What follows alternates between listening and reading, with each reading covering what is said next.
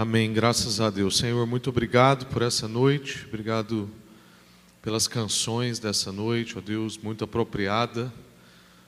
Obrigado porque elas alcançam e tocam o nosso coração. Obrigado porque o louvor, ó Deus, a adoração, o cântico, a harmonia, a melodia, a beleza, acalma o nosso coração.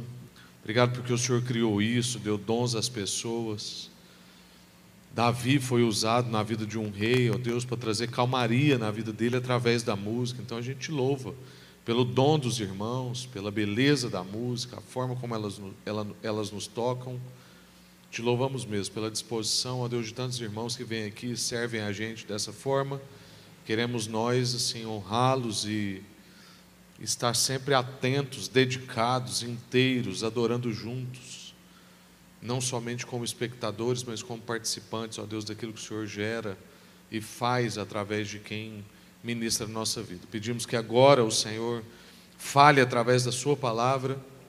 Pedimos, ó Deus, que o Senhor leve leve o nosso pensamento ao Senhor, ó Deus. Queremos levar cativo todo pensamento a Ti. Queremos, ó Deus, colocar à disposição o nosso coração para que o Senhor nos trate, para que o Senhor nos abençoe, para que o Senhor, ó Deus, derrame sobre nós revelação para a gente transformar a nossa vida, as nossas relações, o nosso caminhar. Abre os nossos olhos, ó Deus, para o que a gente precisa ver e transforma o que a gente não, às vezes não consegue, ó Deus, só na força do nosso braço e precisamos mesmo da ação do Seu Espírito, trabalhando, ó Deus, atuando em nós. Fala conosco, esse é o tempo em que nós queremos, ó Deus, ouvir comunitariamente, sermos tratados comunitariamente, ó Deus, e sermos abençoados, ministrados comunitariamente, em nome de Jesus. Amém. Graças a Deus. Boa noite a todos. Que bom a gente poder estar juntos e, e participar né, de todos os meios de graça que o culto ao Senhor proporciona, poder sermos abençoados pelo canto congregacional, podemos ser abençoados pela oração comunitária, podemos ser abençoados pela exposição da palavra e tudo isso são meios de graça que Deus usa para nos renovar, nos abençoar. Inclusive eu quero aproveitar para te para te exortar, não tem outra palavra não, para te exortar em relação a esse assunto, porque muitas vezes, como o Léo disse, a gente se porta diante do culto como se a gente estivesse ouvindo um podcast, não é a mesma coisa, né? Você até pode assistir depois, mas é diferente. Então, quando a gente está no culto, existe uma dinâmica do culto, onde Deus se revela, onde Ele usa todos esses meios de graça que eu citei, além também da ceia, do batismo. Tudo isso são coisas que Deus usa dentro da liturgia, que vai nos renovando, nos abençoando, nos disciplinando, iluminando os nossos olhos. E existe uma postura para estar diante do culto. Né? No Antigo Testamento, tinha um sacerdote que podia entrar com critérios. Deus rasgou esse véu e hoje a gente pode entrar, mas também nós temos uma forma, né? E é claro que Deus não é um, um Senhor irado que está prestes a nos fulminar, mas Ele é Deus, continua sendo Deus e Senhor, e a gente quer prestar mesmo reverência, atenção. Então, Dentro disso também quero te incentivar a estar com a gente presencialmente, culto de quarta-feira. Tem bastante espaço para você a poder ficar distante, né? sem correr risco de contaminação. A gente tem os protocolos de segurança e é um jeito também de você ser renovado. A gente tem percebido, converso com amigos pastores no Brasil todo, pessoas que às vezes vão desanimando, tendo enfermidades emocionais, burnout, depressão, síndrome do pânico, etc. E a gente acredita tudo aos aspectos emocionais. Estou cansado demais, estou trabalhando demais, meu filho não me obedece, minha esposa não sei o quê, meu marido tal coisa. E a gente vai, não vai percebendo que muito do que está deixando a gente enfermo é a privação da nossa vida né, de adoração comunitária, de troca de carismas, né, de dons, de características essa coisa da gente estar numa postura, numa posição diante do culto para ser ministrado, renovado, exortado, abençoado. Né? Então, que você seja animado e animada a estar com a gente se você não pode presencialmente, mas então esteja inteiro, inteira, atento e atenta nas suas casas, tá bom? É, o que está no meu coração para essa noite é algo que eu compartilhei num casamento recentemente. É, algumas pessoas comentaram que a palavra foi muito inusitada para um casamento. E algumas pessoas, inclusive, fizeram bullying comigo de como que eu iria amarrar a mensagem, porque o texto que eu compartilhei foi muito fora do que parecia que eu queria compartilhar. Mas, enfim, o fato é que algumas pessoas né, comentaram sobre ter sido abençoadas e que talvez ah, não grande parte da igreja estava no casamento, porque o casamento foi muito restrito. E, enfim, então veio no nosso coração da gente compartilhar essa palavra que foi compartilhada num casamento recentemente, sobre fazermos orações perigosas. E eu quero animar vocês e incentivar vocês a fazerem orações perigosas, né? Então o tema de hoje é esse. Continuamos a nossa série sobre família. Lá em casa a gente conversa e queremos falar um pouco sobre orações perigosas no ambiente da família. Há uns sete anos atrás, eu estava numa reunião do conselho e um irmão mais velho, né, um ancião já do conselho, é, transbordando na sua sabedoria e experiência, me abençoou muito. E provavelmente ele não sabe o quanto ele me abençoou com aquela simples fala. Ele estava dando um testemunho de oração da vida dele e da casa dele. E ele disse que ele não aceitava ninguém orar mais pela esposa dele do que ele. Né, a gente estava conversando num contexto desse, ele falou assim: Eu não aceito ninguém orar pela minha esposa mais do que eu. E disse que era o primeiro intercessor da sua esposa. Eu nunca tinha escutado isso, né? E naquele momento eu me dei conta de que eu orava pouco pela minha esposa e de que, via de regra, a minha oração por ela tinha muito mais a ver comigo do que com ela. Então, quando eu orava pela Iana, era para ela ficar boa para mim, né? Então, a oração, no fundo, continuava sendo por mim mesmo. E isso foi me mostrando que realmente eu orava pouco pela minha esposa e quando eu orava, na verdade, eu orava sobre mim. E desde então eu tenho buscado fazer orações melhores, né? Se é que a gente pode dizer que tem oração boa e oração ruim, mas eu tenho buscado fazer orações pela Iana e pela minha família que não tenham tanto a ver comigo. Tenho buscado fazer orações por eles que tem a ver com eles e com o que Deus quer para eles, não simplesmente para aquilo ficar bom para mim. Porque talvez, inclusive, o que Deus quer fazer na vida dela e dos meus filhos, talvez a coisa vai ficar mais feia para mim, né? Mas é aquilo que Deus tem para minha casa, para minha família, para a vida da minha esposa e dos, e dos meus filhos. Então eu tenho feito orações perigosas, eu tenho buscado fazer orações ousadas. O que, que é isso? São orações que me custam que me expõem, que me sacrificam, que exigem transformação de mim. E tem sido maravilhoso ver o que, que Deus faz. Por isso, então, eu quero encorajar a gente, como igreja, como povo de Deus, numa jornada de orações perigosas. Nós fazemos orações que nos levarão a uma vida de fé e não necessariamente a uma vida de conforto e segurança. Muitas vezes parece que na nossa relação com Deus e com a igreja, nós estamos mais em busca de segurança e de conforto, então a gente ora pela pandemia para que eu não me contamine, para que os meus não se contaminem.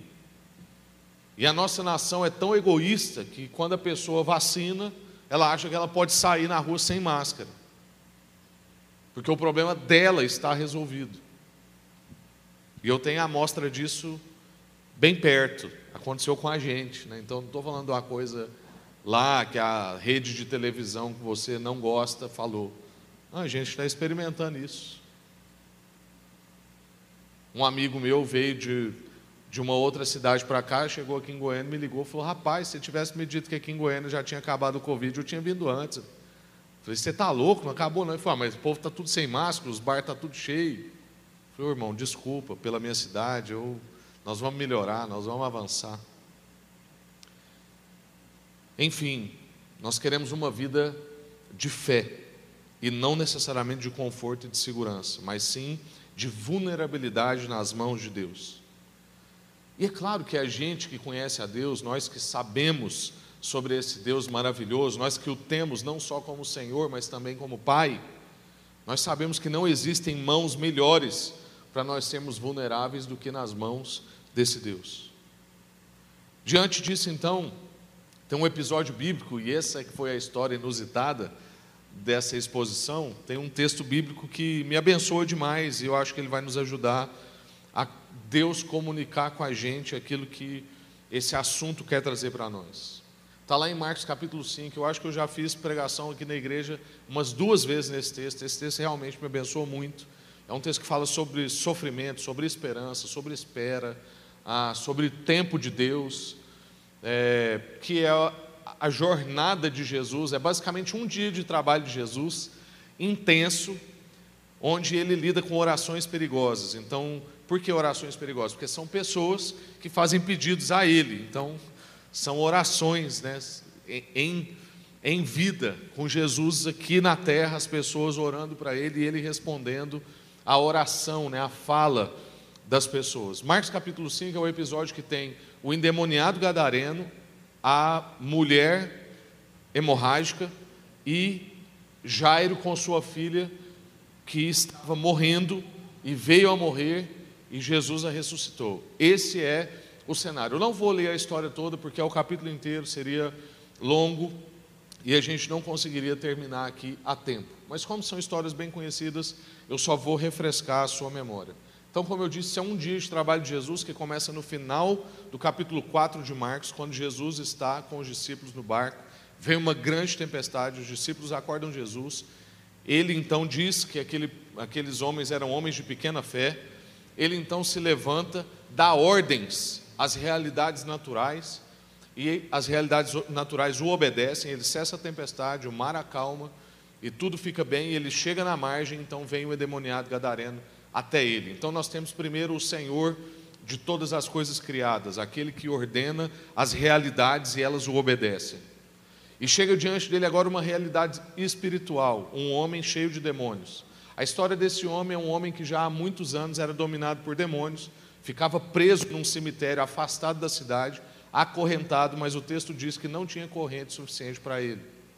Eles marravam ele lá, então, note, tinha gente preocupada com a sua própria vida, porque aquele homem incomodava. Então tinha gente que mandava ele ficar longe, arrumava um esquema para alguém lá colocar ele, acorrentava, gastava dinheiro, ele quebrava corrente, voltava de novo e ficava nisso. Então era, um, era uma pessoa ou um grupo de pessoas que estavam preocupados com o seu bem-estar.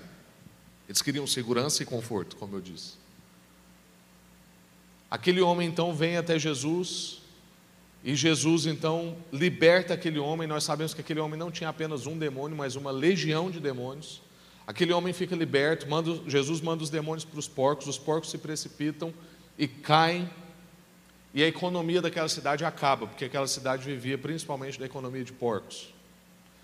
Uma revelação extraordinária. Nós, via de regra, preocupamos mais com o nosso bolso e com coisas do que com vidas e pessoas. Porque aquela cidade ficou muito mais espantada, abismada, assustada com o fato dos porcos terem se precipitado no abismo do que com o fato de um homem que nunca tinha conseguido ser liberto, ser liberto. Isso diz sobre o tipo de oração que também a gente faz, que tem mais a ver com o nosso conforto e segurança do que com uma vida de fé, que tem a ver com a vida das pessoas, com pessoas transformadas. Esse homem vem até Jesus, pede para ir com Jesus, Jesus fala assim: Não vem comigo, vai e conta para as pessoas aquilo que aconteceu com você, e esse homem vai.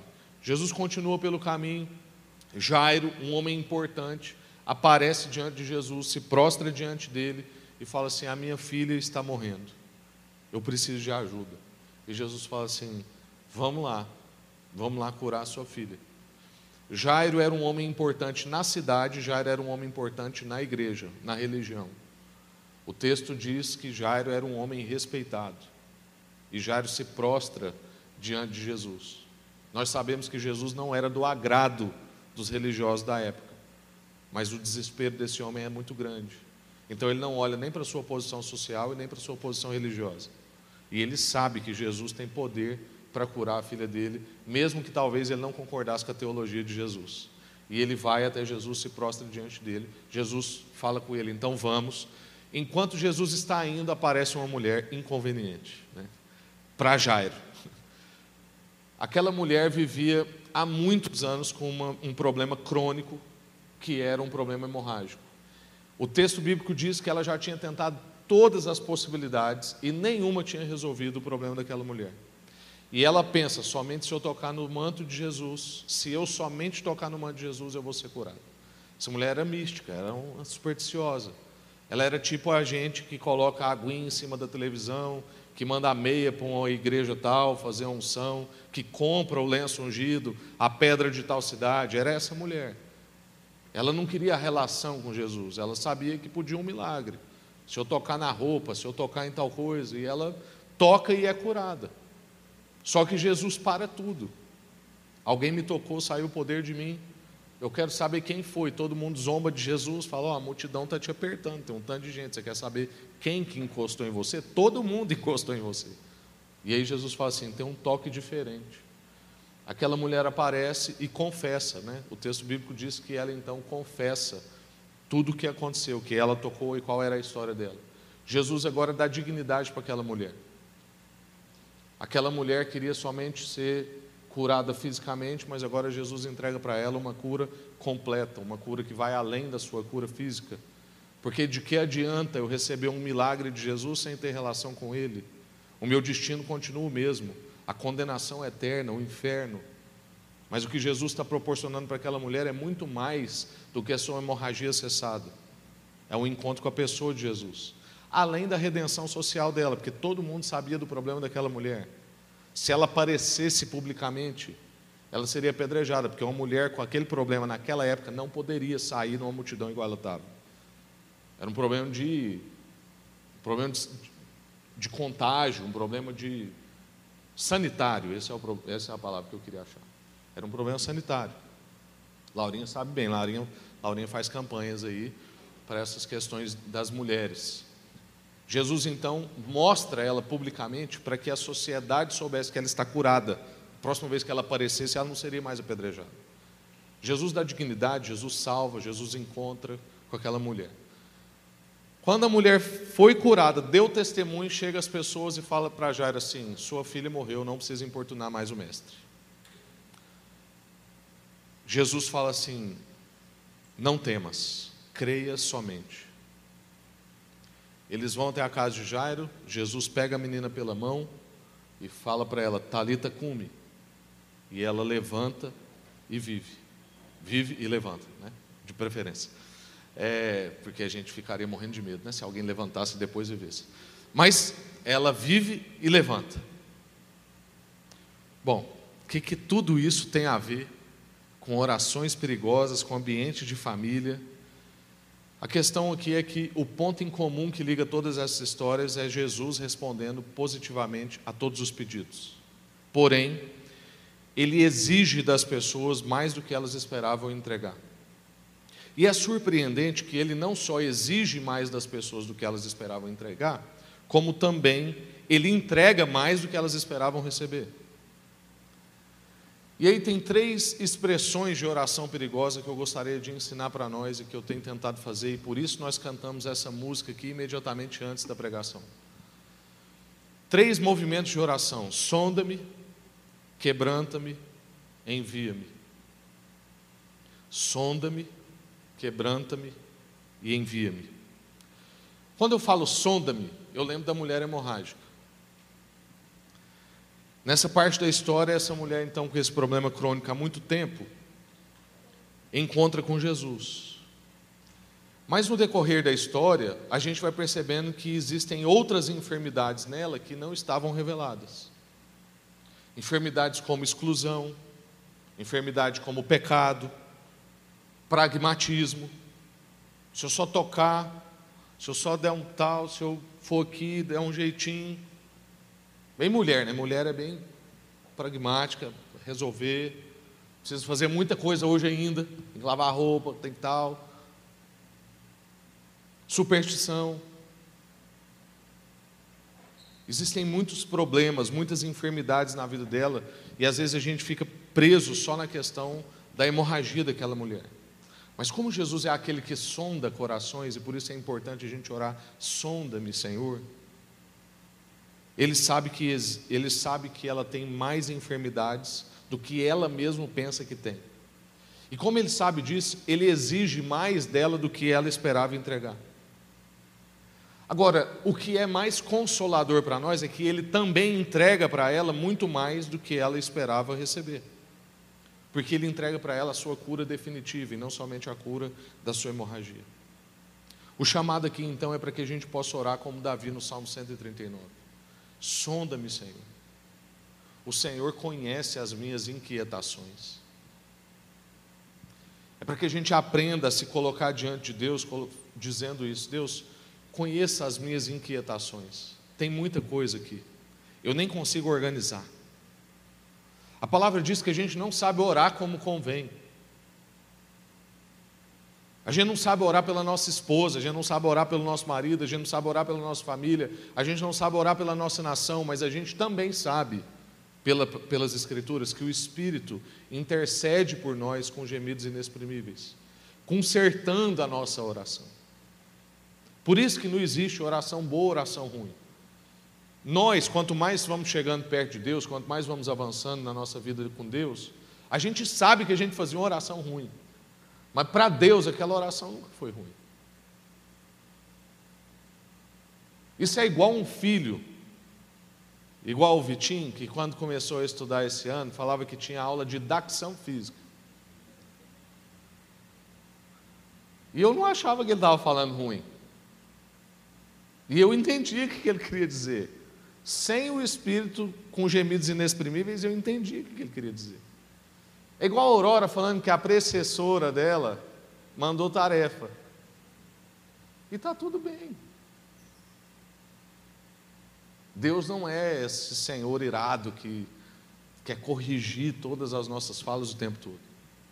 Agora, eu espero que quando a Aurora esteja um pouquinho mais velha, ela vai falar professora.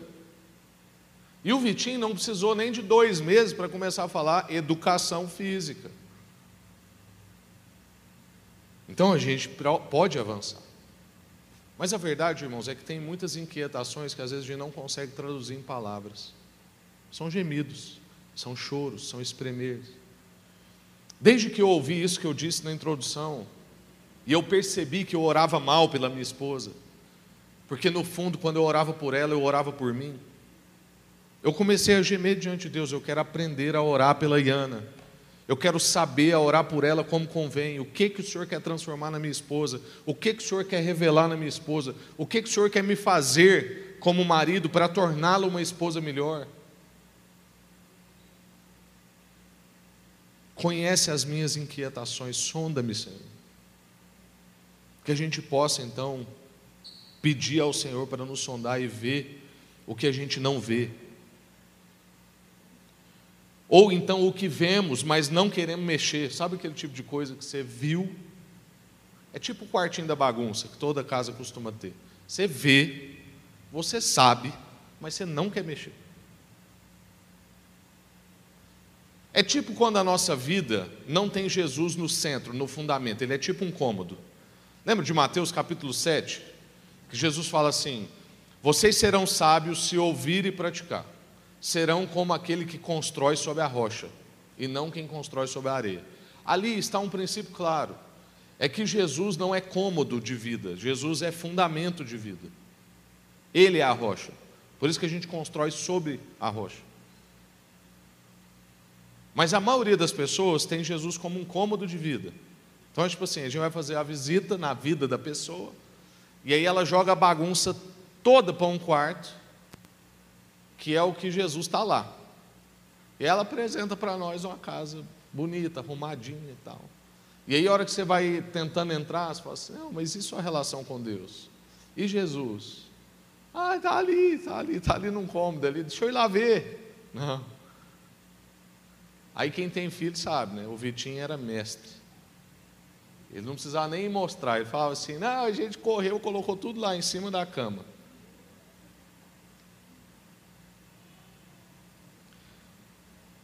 Que o Senhor possa nos sondar e ver o que a gente não vê, ou ver o que nós vemos, mas não queremos mexer. Saber o que, que nos atormenta, revelar o que, que precisa ser revelado, como medos, angústias, egoísmos, tentações. Que na nossa vida como família, a gente possa fazer esse tipo de oração perigosa. Sonda a nossa família, sonda meu coração como marido, sonda meu coração como esposa, sonda meu coração como filha, como filho. Revela para mim os meus medos, as minhas angústias, os meus egoísmos, as minhas tentações. Quantas vezes eu já vi pessoa que vai avançando com Deus, e aí ela vai percebendo o quanto ela é egoísta, e ela começa a sofrer com isso. Quase todo homem nasce egoísta, viu gente? Aí você vai relacionando com Deus, você vai vendo o quanto você é egoísta. Eu vira e mexe, eu me pego, eu falo assim, meu Deus, como eu preciso aprender. São os nossos planos, dos nossos jeitos. A gente às vezes até se desculpa na liderança. Não, é porque eu tenho um espírito de liderança forte. Aí eu saio puxando, eu dou direção. Dar direção é realmente o nosso papel. Mas a gente precisa entender até que ponto nós não somos egoístas. Vamos falar aos homens. Sonda no Senhor. Segunda coisa, quebrantamento. Quebranta-me, Senhor. Essa é outra oração para a gente fazer. Sonda-me, quebranta-me. Quando eu falo quebranta-me, eu me lembro de Jairo. Aqui a gente tem um homem conhecido e importante, como eu disse, uma pessoa que supostamente conhecia a Deus, porque era um importante na sua religião era muito bem visto perante a sociedade, também perante a sua fé. E a gente sabe como é que pessoas assim são. Como é que pessoas assim são? Tipo de gente que é importante e reconhecida pela sociedade e pela religião. Gente assim é bem auto-justificada. Gente assim é bem firme. Certas de si. Ou seja, é o tipo de gente difícil de envergar. Dura Jesus então leva esse homem muito além do que ele esperava ir. Ele é colocado numa posição de total descontrole. Ele é levado a um quebrantamento inimaginável. Se aquele homem achava que já era muito se prostrar diante de Jesus, agora ele tem que depositar uma fé que ele nem tinha. Porque ele tinha fé para Jesus curar a filha dele, mas para ressuscitar é outra conversa. Vai que Jesus tinha um remédio guardado, alguma coisa assim. Agora, ressuscitar.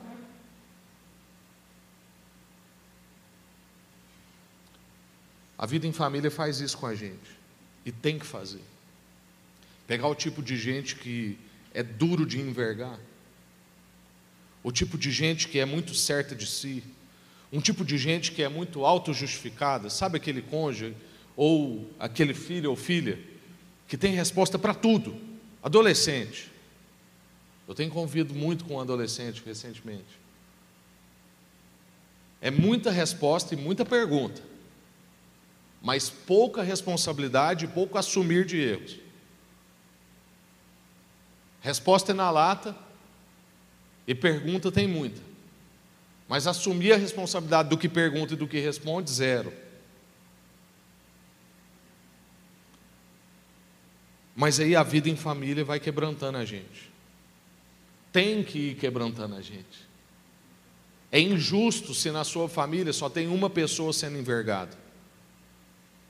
Se você olha para o seu filho ou para sua filha, ou para o seu pai, para sua mãe, ou para sua esposa, ou para o seu marido, e ele está sendo envergado, ou ela está sendo envergada, e você está ali, como se aquilo não tivesse nada a ver com você. Porque a família tem que nos envergar. Porque Jesus é assim, quando a gente acha que a gente já fez muito, Ele vai exigir às vezes um pouquinho mais de nós, justamente para a gente se submeter até o fim, sem controle algum, que é o que foi exigido de Jairo. Submissão até o fim, sem controle nenhum. Que a gente possa então orar por quebrantamento. É insuportável um lar sem quebrantamento. Um lar seco, um lar duro, um lar onde as falas são muito sem, sem, sem jeito, sabe, de quina. De vez em quando eu encontro com as pessoas e falo assim: meu irmão ou minha irmã, você só vai na quina. Até agora eu não achei assim a brecha, parece que toda vez eu encontro uma quina. Tem gente que é quina, né? Mas a gente tem que ser porta, para as pessoas entrarem. A gente tem que ser mesa para as pessoas sentarem. Como a gente viu semana passada aqui. A gente tem que ser lar para as pessoas habitarem. Não para as pessoas baterem, se machucarem. Sabe aquele tipo de gente que vai ficando tão quina que você perde a disposição de conversar? Fala assim: não, tem um trem aqui que precisava tratar com essa pessoa, mas não vou nem mexer nisso. Não queira ser esse tipo de pessoa. Ore por quebrantamento, porque o seu lar vai ficar insuportável. De vez em quando a gente conversa com famílias que dizem: Ah, meu filho não quer voltar para casa, ele chega muito tarde. Ou esposas que dizem: Ah, meu marido fica arrumando coisa na rua para chegar tarde. Ele tem problema, nós temos que tratar com ele. Mas pense se você não está fazendo um ambiente insuportável, onde você não é quebrantado ou quebrantada, e as pessoas não querem voltar para lá porque lá não tem cara de lar porque lá tem insuportável, porque lá tudo é muito auto-justificado, certo de si, não tem ambiente para perguntas e nem para tratamentos. Ore por quebrantamento. A gente precisa nos libertar das auto-justificações, dos pré-julgamentos, da dureza, nos colocar vulneráveis, confessarmos uns aos outros, orar junto. Isso é uma receita para um casamento feliz. Ore junto. Porque na oração a gente não tem coragem de falar mal do outro. E na oração é o nosso ambiente de vulnerabilidade. Tem muita coisa que eu já descobri da Iana quando ela ora. Hoje de manhã a gente teve um momento maravilhoso, inclusive, porque a Iana orou sobre algumas confissões que ela está fazendo com Deus. Ela está vasculhando o coração dela e percebendo algumas coisas que precisam ser transformadas. Eu não sabia. A gente ainda não tinha conversado sobre isso. Quando ela orou, eu soube. Isso me ajuda a ter paciência com a minha esposa, porque esses tratamentos internos, mesmo que seja só ela e Deus, isso provoca irritação. É ruim ver a nossa, nossa miséria, o nosso pecado. Isso deixa ela vulnerável. Então, se acontecer alguma coisa no dia que está fora, ao invés de eu ir lá e descontar, eu consigo ser mais compreensível fazer confissão um para o outro, se colocar mais vulnerável um para o outro. Porque o que há do outro lado do quebrantamento é vida, é ressurreição, é nova vida. O que esteve do outro lado do quebrantamento de Jairo, um homem importante que provavelmente nunca se curvou diante de ninguém, o que estava depois do quebrantamento, era ressurreição, era nova vida, era mais do que Jairo poderia esperar. E por fim, envia-me, sonda-me, quebranta-me, envia-me. Eu me lembro do endemoniado gadareno, por quê? Porque depois que ele foi liberto, ele foi até Jesus e ele queria ir com Jesus. Ele queria andar com o homem que o curou, ele queria ver outras curas, outros milagres, outros acontecimentos incríveis. Mas Jesus extrapola o que ele está pedindo. Jesus fala assim: não, você não vai ser coadjuvante comigo. Você vai ser protagonista de testemunho. Você não vai ficar me observando fazer coisas. Você está autorizado por mim a ir e contar o que foi feito a você. Você está autorizado por mim a ver as transformações que acontecem a partir do que você diz. Esse endemoniado gadareno, agora liberto, foi enviado. Porque mais sublime do que ver Jesus operar milagres e pregar mais palavras era o privilégio de ele mesmo fazer isso. O chamado de Jesus nos leva a viver além de nós mesmos. Então ia ser muito bom para aquele homem. Estar tá com Jesus, ver aqueles acontecimentos, desfrutar de tudo aquilo. Mas o chamado de Jesus nos leva para além de nós. Ele nos chama mesmo que tortos ainda, com muitas coisas para resolver, improváveis, mas ele nos, ele nos chama a ir, a servir, a lutar, a amar, a orar, a se doar. Que a gente possa então, estarmos dispostos a ser enviados. No contexto de casa, que a gente esteja disposto a ser enviado, na maioria das vezes, na direção um do outro. Assim como Deus pergunta no livro de Isaías: A quem enviarei? Que a gente possa responder: Eis-me aqui, Senhor, envia-me a mim. Lá em casa a pergunta vai vir mais ou menos assim: Quem enviarei ao Rafael perdido, nervoso, frustrado e controlador? Quem que eu vou enviar para esse homem que está nervoso, que está assustado porque as coisas não estão fechando do jeito que ele imaginou, que não está cabendo dentro do controle dele? Ou então quem enviarei a uma Iana emburrada, fechada, nervosa? Que a gente possa orar para servir um ao outro, para amar, para lutar, para orar, para se doar. Que quando essas perguntas surgirem, quem enviarei a um Agnel frustrado, saudoso, sei lá mais o que, que a Débora possa dizer: Eis-me aqui, envia-me a mim. Que a gente possa então se posicionar diante da nossa família. A quem enviarei? Quem eu enviarei a um filho rebelde? A uma filha difícil, a uma esposa nervosa, a um marido irado, que cada um de nós possa dizer: Eu irei, envia-me a mim, sonda-me, quebranta-me e envia-me. E quero concluir lembrando a gente da primeira afirmação de Jesus a respeito da felicidade. Felizes os pobres de espírito porque esse tipo de gente é gente que reconhece a sua condição perdida, que reconhece que é limitado, perdido, vulnerável e que precisa da intervenção de Deus para as transformações necessárias. Via de regra, quando a gente vai aconselhar casal, tem um sofazinho ali na sala que, que eu costumo usar.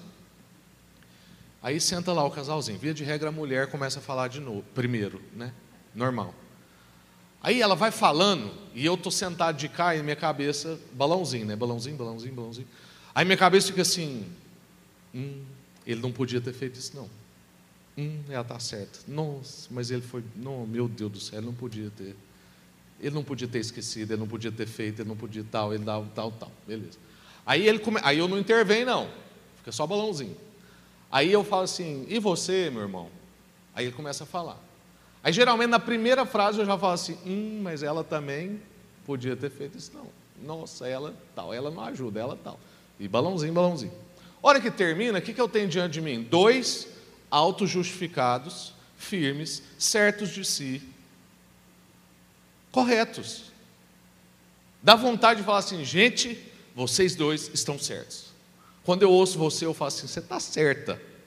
Aí na hora que eu ouço ele, eu falo assim, você está certo só está precisando aqui de um pecador, entendeu? Alguém que fala assim: ó, eu não vale nada, eu não dou conta de acertar, eu não sei mais o que, que eu faço.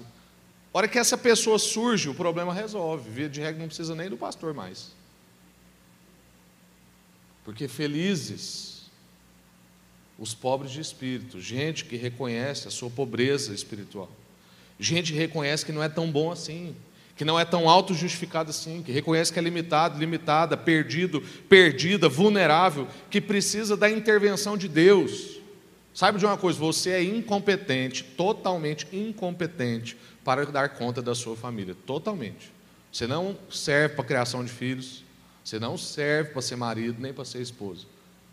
Casamento, gente, é um trem pra, totalmente para dar errado. É a união de dois pecadores.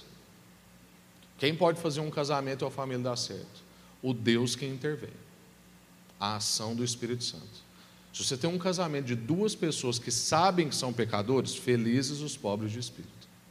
Ali Deus intervém, Deus ajusta, Deus salva, Deus redime. Não tem causa perdida para o Senhor. Para você tem. tudo que você tentar fazer para o seu casamento e tal, provavelmente vai dar errado. O que você pode fazer que não vai dar errado é buscar o Senhor.